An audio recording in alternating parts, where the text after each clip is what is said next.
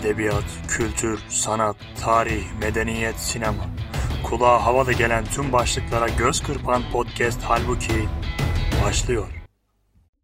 Şimdi bu İHA ve SİHA'larla ilgili ben çevremdeki insanlara bu konuda neleri merak ediyorsunuz diye sorduğumda şöyle bir soruyla karşılaştım. İHA ve SİHA'ların kontrolü nasıl sağlanıyor? Nasıl gerçekleştiriliyor?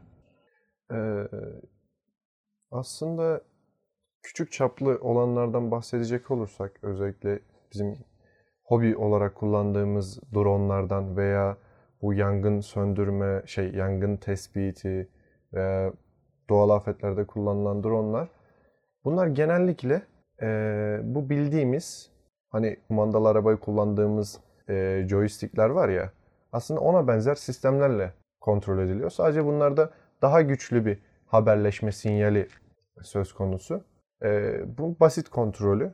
Diğer yer yandan bakacak olursak, daha büyük sistemlere geçecek olursak, bu daha büyük sistemlerin kontrolü aslında e, bir konteyner, hani şey taşıyorlar ya, tırların arkasındaki konteynerlar gibi düşünecek olursak böyle konteyner kontrol odası var yani. Odası var yani bunların bir oda şeklinde, konteyner şeklinde aslında mobil istasyonlar şeklinde hareket ettirilebiliyor. Ve bu kontrol istasyonlarında çok büyük e, çapta haberleşme sistemleri bulunuyor içerisinde ve bunun yanında da o kontrolü sağlamak için çok daha karmaşık sistemler bulunuyor. Bu karmaşık sistemleri biraz açacak olursak biz bir hobi drone'unda sadece hareketini kontrol edecekken diğer uçaklarda yani daha büyük savaş için kullanılan İHA'lardan falan söz ettiğimizde daha karmaşık sistemler gözümüzün önüne geliyor. E, bunları bu uçaklarda ya da bu insan hava araçlarında sadece uçuş değil, bomba bırakma, karşının radarlarını kör etme veya daha karmaşık savaşta kullanılan elektronik harp sistemleri gibi daha karmaşık sistemler bulunuyor. E, bu sistemlerin kontrolü içinde daha komplike bir bilgisayar ve daha komplike bir e, kontrol odası gerekiyor aslında. Mesela Ankara'dan biz bu kontrol odaları veya uzak haberleşme sistemleriyle özellikle uydudan kontrol edilen sistemlerde Ankara'dan Hatay'daki veya Suriye'deki bir İHA'yı kontrol edebilecek konuma geliyoruz. Çünkü uydu kullanıyoruz. Arada e, köprü haberleşme sistemleri var. Yani tek bir yerden çıkmıyor. Bir yerden başka bir yere, başka bir noktadan da e, en uç noktaya taşınıyor bu haberleşme sinyalleri. Tabii bu milisaniyeler bazında e, işle, işlediği için sistem e, çok bir gecikme yaşanmıyor. Aslında jetlerin, insansız jetlerin kullanılmasıyla ilgili en büyük problem de aslında bu kontrol odalarından kaynaklanıyor.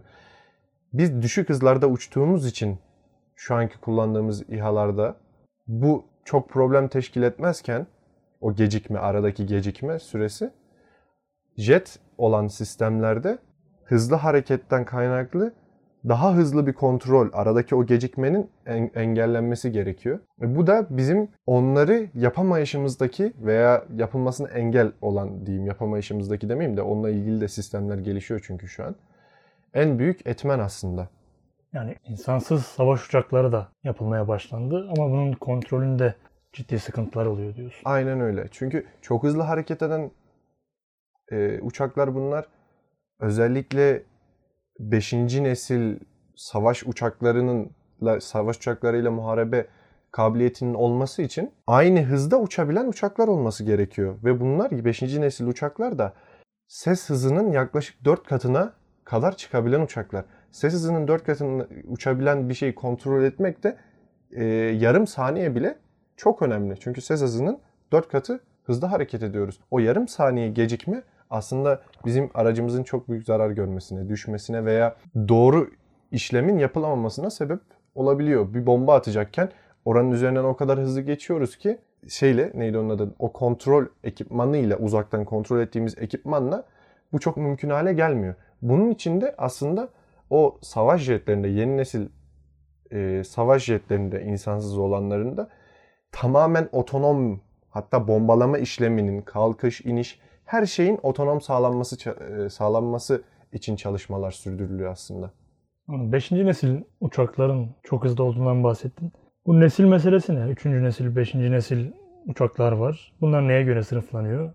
e, sınıflandırılması aslında temelde hızlarıyla alakalı. Bir savaş uçağının ses hızına göre oranı bize onun mah sayısını veriyor. Mah sayısı da aslında bu savaş jetlerinin nesil olarak ayrılmasında temel etmen. Birinci nesil e, savaş jetleri ses hızının altında uçan jetler yaklaşık 0.8 mahlarda falan uçuyorlar. Bir sonraki nesil olan ikinci nesilde ise ses, ses hızının üstüne çıkılıyor 0.8 ile 1.2 mah arasında yani 1.2 mahlara falan geliyor uçakların e, uçuş hızları. Tamam.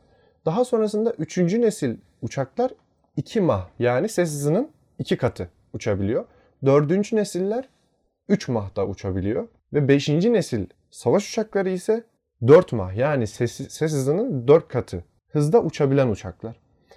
Ve bunlarla beraber aslında nesilden nesile de elektronik ve mühimmat teknolojisindeki gelişmeler de bu uçakların nesillerinin ayrılmasında bir etmen oluyor. Ama asıl etmen dediğim gibi uçakların uçuş hızları. İlk nesil 1940'larda yapılmaya başlanıyor. İkinci şey ikinci nesile ise 1950'lerden sonra geçiliyor. 1960'larda ise 3. nesil uçaklar 70'e kadar. Daha sonra 4. nesil biraz uzun sürüyor. 4. nesil uçaklar zaten şu an kullandığımız F-16'lar da bu 4. nesil uçaklar arasında. 1970'ten 1990'a kadar geliştiriliyor. Ee, 4.5 diye bir ara nesil var az- aslında bu teknolojinin hızlı gelişimi sebebiyle. 4.5 da 1990'dan 2005'e kadar olan kısım olarak e, şey geçen zaman olarak e, gösteriliyor. 2005'ten günümüze ise geliştirilmesi süren uçaklar ve şu an çünkü piyasaya tam olarak çıkmadı. F-35 de tam olarak satışa sunulmadı veya Rusya'nın ürettiği e, Su-37 olsun. Bunlar hep 5. nesil uçaklar olarak geçiyor ve 2005'ten günümüze kadar olan e, süreçte geliştirilen uçaklara biz diyoruz. Şimdi F-35'ler dedin. F-35'lerin üretiminde Türkiye'de rol alıyordu, görev alıyordu. Evet. Türkiye F-35 üretimine neden atıldı sorusunu tabii ki de sormayacağım. Politik bir mesele olduğu için. F-35'lerin üretiminde Türkiye hangi alanda çalışıyordu? Biz bu F-35'lerin neresini üretiyorduk? Kaportasını mı, motorunu mu, yazılımını mı? Hangi alanda çalışıyorduk F-35'lerin? Türkiye kritik parçaların üretiminde bayağı bir katkı sağlıyordu aslında. Özellikle gövde parçalarının üretiminde, komünikasyon, navigasyon ve tespit sistemlerinin üretiminde, iniş takımlarının üretiminde, daha sonra yazılımsal desteğinin verilmesinde, özellikle o ekranların, kokpitteki ekranların, kartlarının ve pilotun önündeki ekranların üretiminde de Türkiye e, ciddi manada katkı sağlıyordu ve bu parçaları üretip oraya gönderiyordu. E, bu da aslında projenin çok yavaşlamasına sebep oldu F-35'lerin üretimi açısından. Tamam şimdi yakın zamanda Akıncı'nın bir belgeseli çıktı. Ve belgeselde de e, öncesinde de Akıncı'yı üretmenin savunma sanayi adına, havacılık adına çok önemli bir şey olduğu söylendi. Hatta bunu yapabilen zanne- zannediyorum 3 ülkeden bir tanesi olduğumuz söylendi. Evet. Akıncı'yı diğer hava araçlarından özel kılan durum ne? Akıncı'yı Akıncı yapan asıl özellik ne? Aslında senin de söylediğin gibi dünyada bu teknolojiyi üretebilen yani bu seviyede bir insansız hava aracı üretebilen 3 ülke var dedin. Aslında bu 3 ülkeden birisi de Türkiye, diğer ikisi de Amerika ve Rusya. Neden bu kadar zora bu te- gelirsek en önemli sebep aslında boyutu ve ağırlığı. E bu boyutlarda bir insansız hava aracı ürettiğinizde bunun kontrolü, uçuş yani bu ağırlığı kaldırabilecek bir gövde tasarımı veya havada kalış süresini sağlamak, buna o itkiyi sağlayacak motorlar. Yani bunların hepsini birleştirdiğimiz zaman aslında çok karmaşık bir durum ortaya çıkıyor. Ve bu insansız olmasından da kaynaklanıyor dediğim gibi. Bu da bizi aslında bu teknolojiyi üretebilen o üç ülkeden birisi yapıyor. Bu yük taşıma kapasitesi ya da bu boyut, bu ağırlık ne işe yarıyor sorusuna gelecek olursak da biz aslında bu ağırlıkta bir ya da bu boyutta bir İHA ürettiğimizde yaklaşık 1350 kilogram mühimmat taşıyabiliyoruz. Şu an çok gündemde olan o Bayraktar TB2'lerin ise 150 kilogram mühimmat kapasitesi var. Aradaki farkı siz Evet, düşünün. Bayraktar 150 kilo mühimmat taşıyabiliyor. evet. Akıncı 1350. Evet. Ya bu da çok üst düzey bir muharebe gücü sağlıyor insansız hava araçlarına. Zaten bunların sınıfı da SİHA olarak değil TİHA olarak yani taarruzi insansız hava araçları kategorisinde sunuldu. Peki sadece taşıyabildiği müh- mühimmat mı bize avantaj sağlıyor? Tabii ki hayır. Bunun yanında uçuş yapabildiği irtifa 40 bin fitte yaklaşık 24 saat görev yapabiliyor.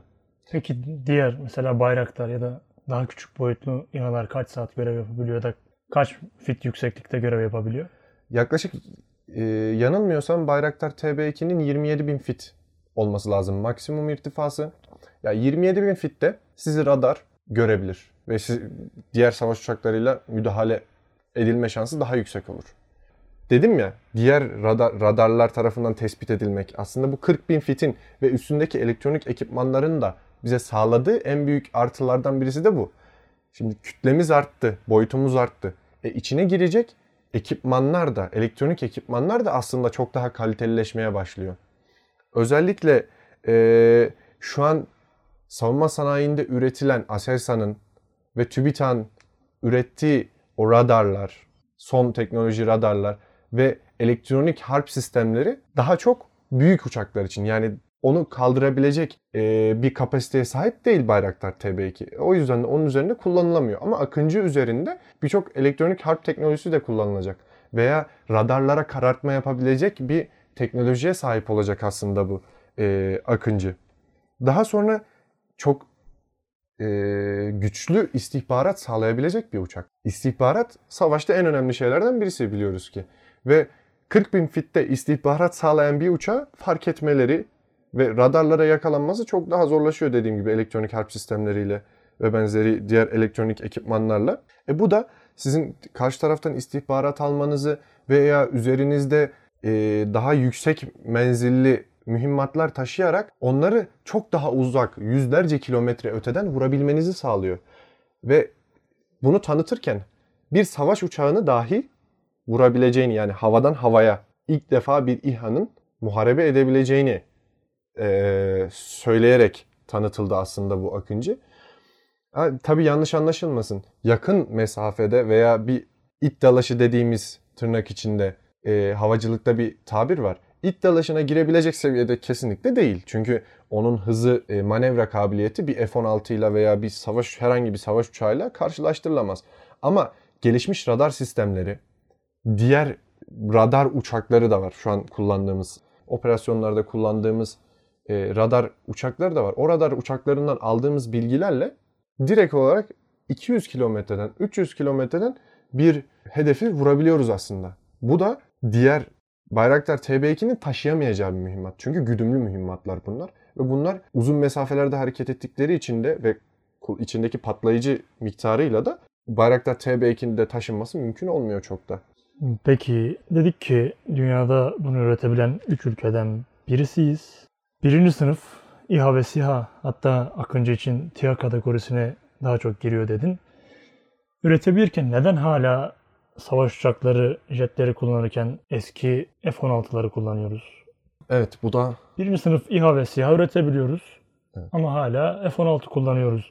Savaş uçağı yapmak bunların teknolojisinden daha gelişmiş teknolojiler mi gerektiriyor? Ya da bunları üretememizin sebebi nedir? bu dediğimiz kavram hani F-16, F-35 ha bunlar İngilizcesiyle fighter jet yani Türkçe ifade etmek gerekirse de bizim muharip uçak, milli muharip uçak projemiz de var biliyorsunuz. E, muharip uçak üretmek çok daha karmaşık sistemler üretmekle e, mümkün oluyor. Şimdi bu karmaşık sistemleri ben teker teker açıklayacağım da.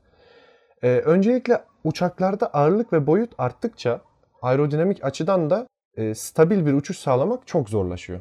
Özellikle muharip uçaklar ses üstü uçuşlar hani söylemiştim mah sayılarından bahsetmiştim. Ses üstü uçuşlar gerçekleştirdikleri için ağırlık ve boyuta ek olarak bir zorluk daha karşımıza çıkmış oluyor.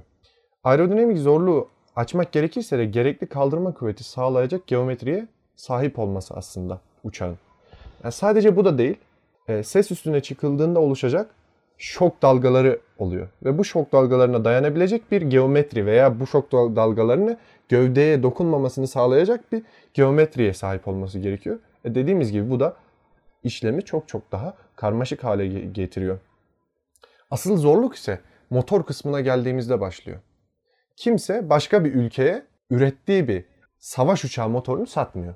Yani tabi sivil havacılıkta motorlar motor satışı yapılıyor veya bu İHA'lar için motor satışı kolaylıkla sağlanabiliyor. Ama bunda bile sıkıntı yaşarken şu an Kanada mesela e, Türkiye'ye motor satışını kesti. Ama TEİ seri üretime geçtiği için motorlarda e, hiçbir sorun yaşamadık. Ama dediğim gibi bu motor teknolojisini geliştirmek çok zor. Çünkü çok büyük etkiler sağlıyor. Dediğim gibi ses üstü uçuyoruz. Bu İHA'lar, SİHA'lar, TİHA'lar hepsi ses altı uçan uçaklar ve bunlardaki itkiyle jetlerdeki itki karşılaştırılamaz bile. Asıl mesele motor üretme yani. Aynen öyle. Kimse e, gidip Lockheed Martin yani bu F-16'nın F-35'in F serisinin üreticisi olan Lockheed Martin gelip de kimseye motor satmıyor doğal olarak. Ya da General Motors bununla ilgili gelişmeleri bizimle paylaşmıyor doğal olarak. E, bu da bizim için savaş uçağı üretimini çok zor hale getiriyor. Ama bununla ilgili şu anki gelişmeden bahsedeyim. Hani arka planda ne oluyor? Milli muharip uçak var da bunun arka planında hani geliştiriliyor. 2030'da sahalarda olması e, öngörülüyor. Dediğimiz o milli muharip uçağın. Yani şu an kullanmıyor olsak da devam etmekte olan bir proje var yani bununla ilgili. Evet, evet. Ee, bu zaten şeyde görmüşsünüz haberlerde falan çok çıktı. Özellikle Fransa'daki savunma sanayi fuarında bu uçağın mock-up'ı yani mock-up dediğim şey içi tamamen boş ama geometrisi birebir aynı olan, üretilecek geometriyle neredeyse birebir aynı olan bir Model. Maki- modeli, maketi aslında orada sunuldu. Çok güzel bir tasarımı var ve şu anda hem motor şirketi ayrı çalışıyor, TR Motors adı altında. TAI ile beraber, TAI iştirakiyle kurulmuş bir yine TR Motors bir e, şirket. Burada da e, birebirde de tanıştığım bir CEO'suyla birebir de tanışıyoruz. Biliyorsunuzdur E-Devlet, TürkSat gibi Türkiye'nin ciddi manada büyük e, şirketlerin aslında kurucusu olan bir isim. Ve o işin de rahatlıkla yapabileceğini düşündüğüm bir isim aslında. E, o yüzden de hani evet çok zor ama bu şu an ciddi anlamda üzerinde kafa yorularak geliştirilen bir alan.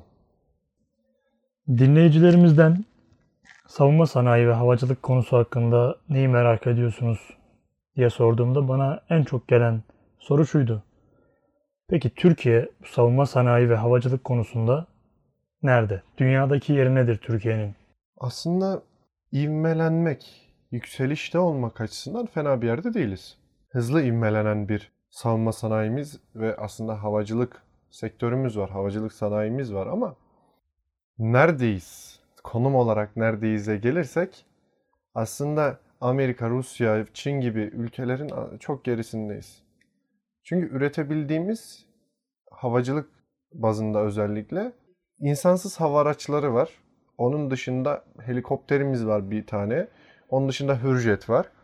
Ama diğerlerinin yani diğer ülkelerin serileri var. Yani nasıl diyeyim? F serisi gibi bir serileri var. Onun yanında sivil uçakları var.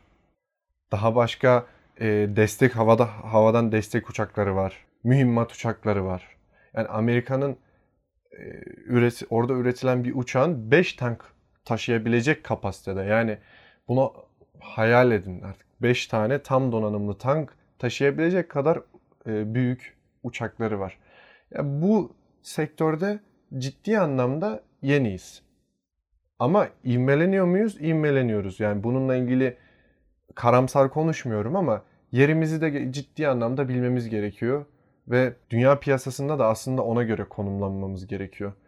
Bir de baktığımızda bu ülkelerin havacılık geçmişleri çok eskiye dayanıyor. Ama bizim baktığımızda hani engellenmiş olanlardan bahsetmiyorum. O konulara çok girmek istemiyorum ama şurada belki 20 yıllık bir geçmişimiz var. 20'den daha fazla değil yani. 20 yıllık bir havacılık geçmişimiz var aslında. Teknoloji geliştirdiğimiz diyebilirim. O yüzden e, havacılıkta başka ülkeleri yakalayabilmemiz için daha çok yol kat etmemiz gerekiyor. Özellikle sivil havacılığa şu an Türkiye hiç girebilmiş değil. Yani sıfır o konuda henüz. Sivil havacılığa hiç giremedi. Bununla bununla ilgili de bir atılım yapılırsa şayet e, gerçekten dünyada bir yeri olmaya başlar. Ama Rusya, Çin veya Amerika gibi bu alanı domine etmiş ülkelerin yanında çok da aslında söz sahibi değil. Ki hani havacılıkta iyi olduğu söylenen veya teknoloji geliştirmekte iyi olduğu söylenen İsrail'in bile onların yanında çok esamesi okunmaz mesela. Yani Türkiye'nin durumu kötü demek istemiyorum ama onlarla karşılaştırılabilecek bir düzeyde değiliz. Aynı seviyede yarışmıyoruz aslında. Anladım. Peki yanlış bilmiyorsam Bayraktar'ın tanıttığı gelecek projelerinden bir tanesi Cezeri yani uçan araba. Evet. Uçan araba deyince kulağa biraz garip geliyor tabi. Nedir bu uçan araba? Aslında uçan araba konsepti ilk olarak hem karada gidebilen hem de havada gidebilen taşıt olarak e, ortaya çıkıyor. Fakat o Cezeri'de de görebileceğimiz üzere o sadece havada gidebiliyor. Aslında bir drone görünümü var. İnsan taşıyan bir drone görünümü var aslında. Başka. Yani büyük bir kabin olan drone gibi aslında. Evet öyle bir e, görünümü var. Fakat drone dediğimizde aslında ona da bir drone diyebiliriz. Büyük yük taşıyan drone diyebiliriz. Fakat onun kontrol sistemlerinin özelleşmesi açısından Cezeri biraz daha farklı. Yine insan kontrol edecek onu ve o insan çok bir temelde kontrol yapmayacak. Gideceği yeri, gideceği yönü veya konumu belirleyebilecek ama onun alt tarafında yapay zeka tarafından halledilen bir kontrol sistemi olacak aslında. Dediğim gibi diğer ülkelerde de sadece Cezeri bazında değil uçan araba bazında konuşmak gerekirse diğer ülkelerde de e, bunun üzerine çalışmalar yoğun. Yanlış hatırlamıyorsam Audi'nin böyle bir girişimi var.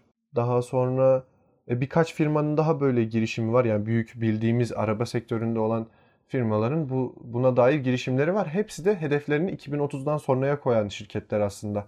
E, bu da Cezeri ile geleceği hedeflemek oluyor. Geleceği hedeflersek aynı yerden girebilirsek piyasaya tabii ki çok önde oluruz. E, fakat hani yakın zamanda bu olur mu derseniz yakın zamanda bununla ilgili e, hızlı bir gelişim beklenmiyor aslında. Dediğim gibi uçan arabanın başka bir tanımı da aslında hem dikey kalkış yapabilen hem de yatayda sabit kanat gibi gidebilen. Yani çokça gördüğümüz VTOL. Yani dikey kalkış yapabilen sabit kanatlı uçaklardan bahsediliyor. Bunlar da uçan araba konseptiyle ilerleyebilecek gelişimler gibi görünüyor. Cezeri peki üretimini hangi yıl için hedefliyor? Cezeri 2030'dan önce hedeflemiyor.